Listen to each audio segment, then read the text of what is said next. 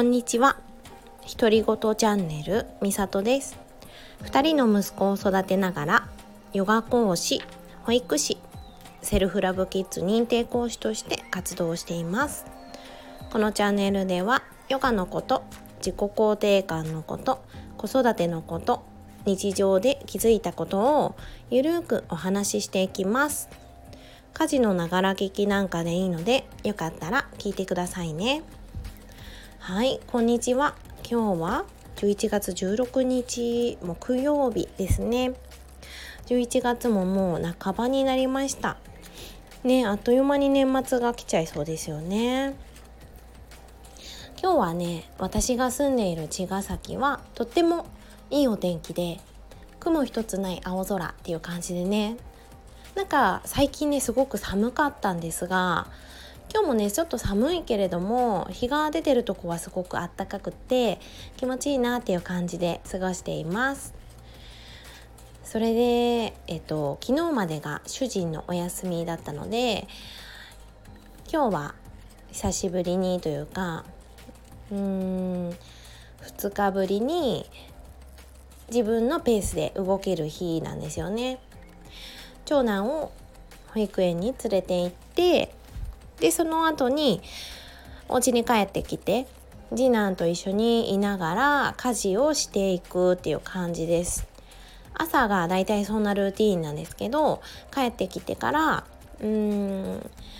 短い時は10時ぐらいまでにでじっくり家事をする時は11時ぐらいまでかかったりするんだけどそこでゆっくりね家事をして洗濯物干したりとか洗い物したりとかそういう風にする時間にしています。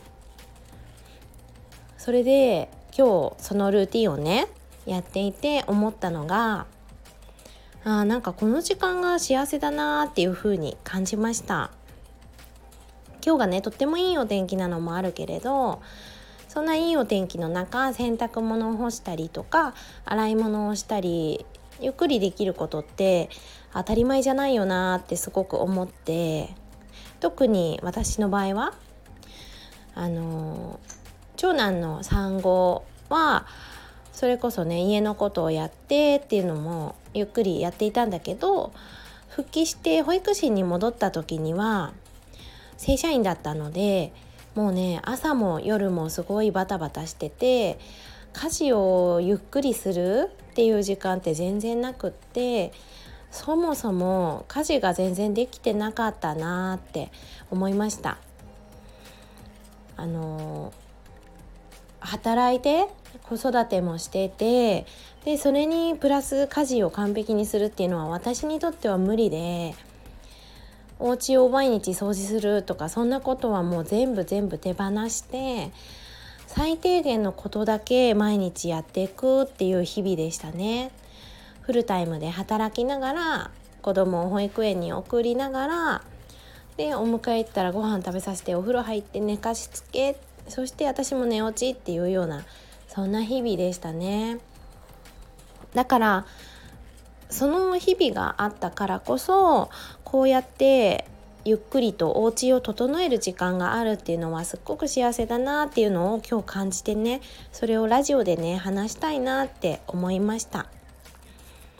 なので今日はね私の今までの、うん、家事だったりとか どうやってやってきてるっていうののお話をしようかなと思うんですけど私すごいねズボラなんですよねもうめちゃくちゃ。なので家を毎日きれいに片付けるようなタイプの人間じゃないんですよもともと。で子供が生まれる前はそもそもうーん働いていましたから家にいる時間がねすごく短かったんですよねもともと。お家に帰ってきてまあ、夜ご飯を食べて寝るっていう生活であんまり家でじっくり何かをするとか家にいる時間が長くないからお家が多少汚れていようが散らかっていようがあんまり気にならなかったんですよね。でそれが子供が生まれた後ですねどうしても家にいる時間がねとっても長いじゃないですか。で赤ちゃん初めての赤ちゃんが生まれた後ってめちゃくちゃ神経質で私も今まで全然気にならなかったけどいやこのほこりを赤ちゃんが吸ったらどうなるとか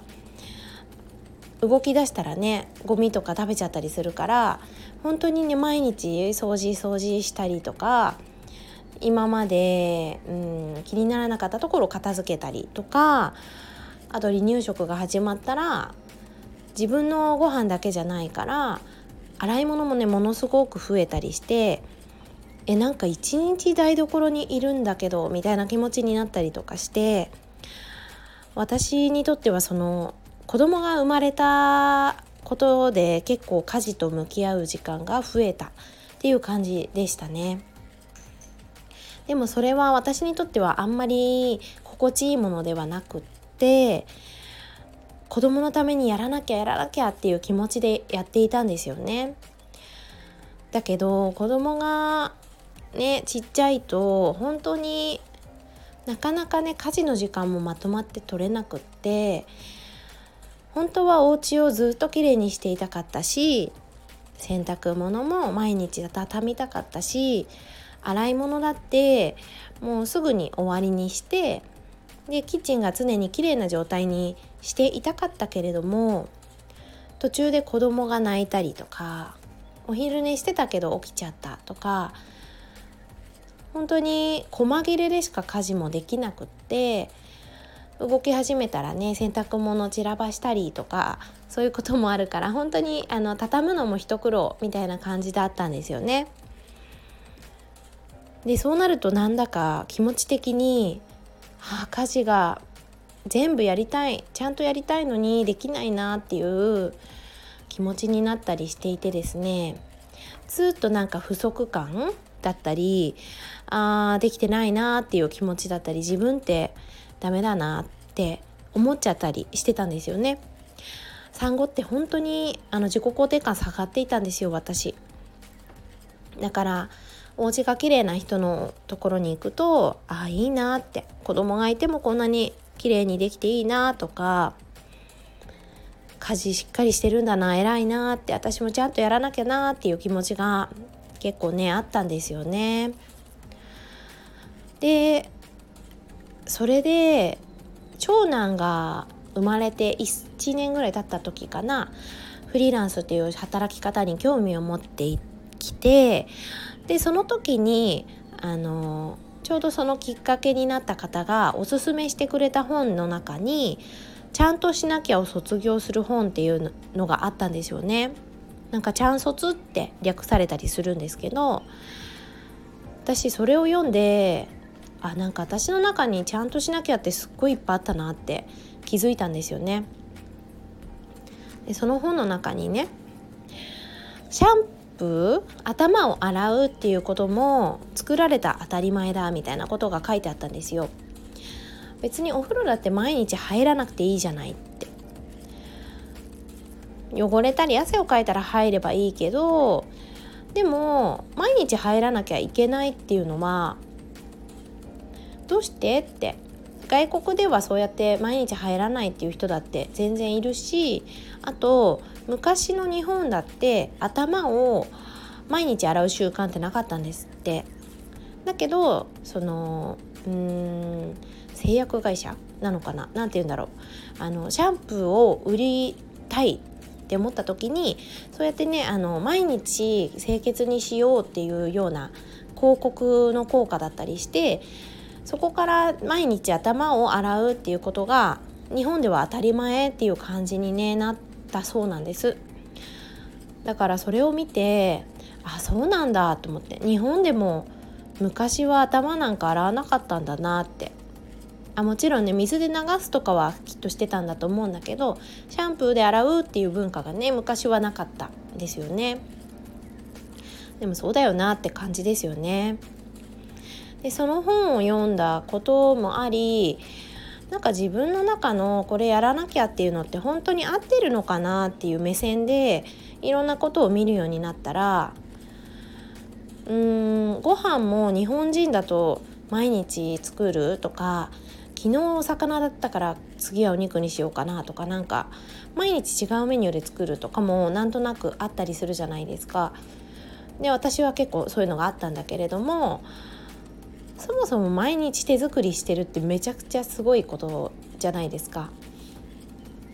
外国だったら作ってなくて買ってくるってなっても別にそんなに罪悪感感じなかったりまあ食べれてればいいよねみたいな感覚があったりするから日本のお母さんって本当にハードタスクだなってすごく思っていてですねでしかもそれをなんか自分で結構ね責めちゃったりあーなんか今日は外食にしちゃったとかママとしてね手作りご飯作ってあげなきゃいけなかったのにっていう感じでね自分を責めちゃったりすることってあるんじゃないかなって思うんです。自分のお母さん毎日手作りしてくれてたのになとか自分のお母さんと比べちゃってねそうやって思うことももしかしたらあるのかなって思います。でも本当にねうん日本のそのママのお仕事ぶりってすごいなって素晴らしいなって思うんですよ。家事のこともそうだけど子育てのことも一生懸命向き合っててで今はお仕事も入ってくるじゃないですかお母さんたち働いてる人も多いから働きながらお家のこともやって子育てもしてでやっているのにそのできてないところを見つけて自分を責めちゃうことってすごいあるんじゃないかなって思いました。だからそうじゃないよっていろんな当たり前があってで